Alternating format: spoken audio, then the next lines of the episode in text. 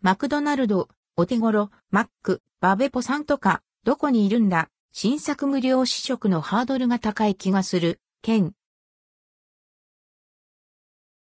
10月26日、マクドナルドのレギュラーメニューが変更され、新たにお手頃マックが導入されます。200円、税込み、以下同じのバーガー3種をベースに、プラス300円、つまり計500円で、サイドメニューとドリンクをセットにもできるというものです。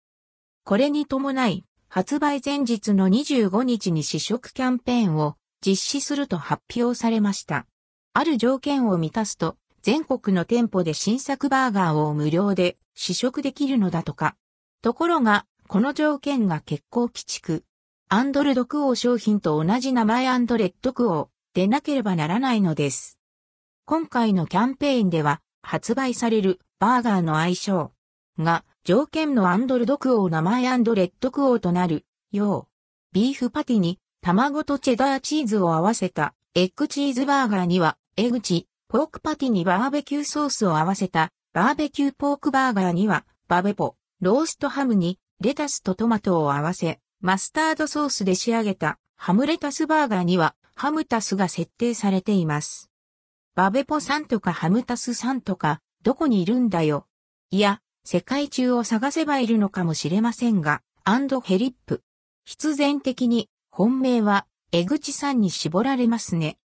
とはいえ、それなりに対象者は広いようです。サイトの説明には、アンドルドクオー対象商品とお名前が大体同じ方レッドクオーとの文章が、出口さんでもローマ字の綴りにアンドルドクオー江口、アンドレッドクオーが入っているから、OK とのこと。さらに同伴者も4人まで無料になるそうなので、つまるところ、江口っぽい名前の知り合いと一緒に、店舗へ行けばいいようです。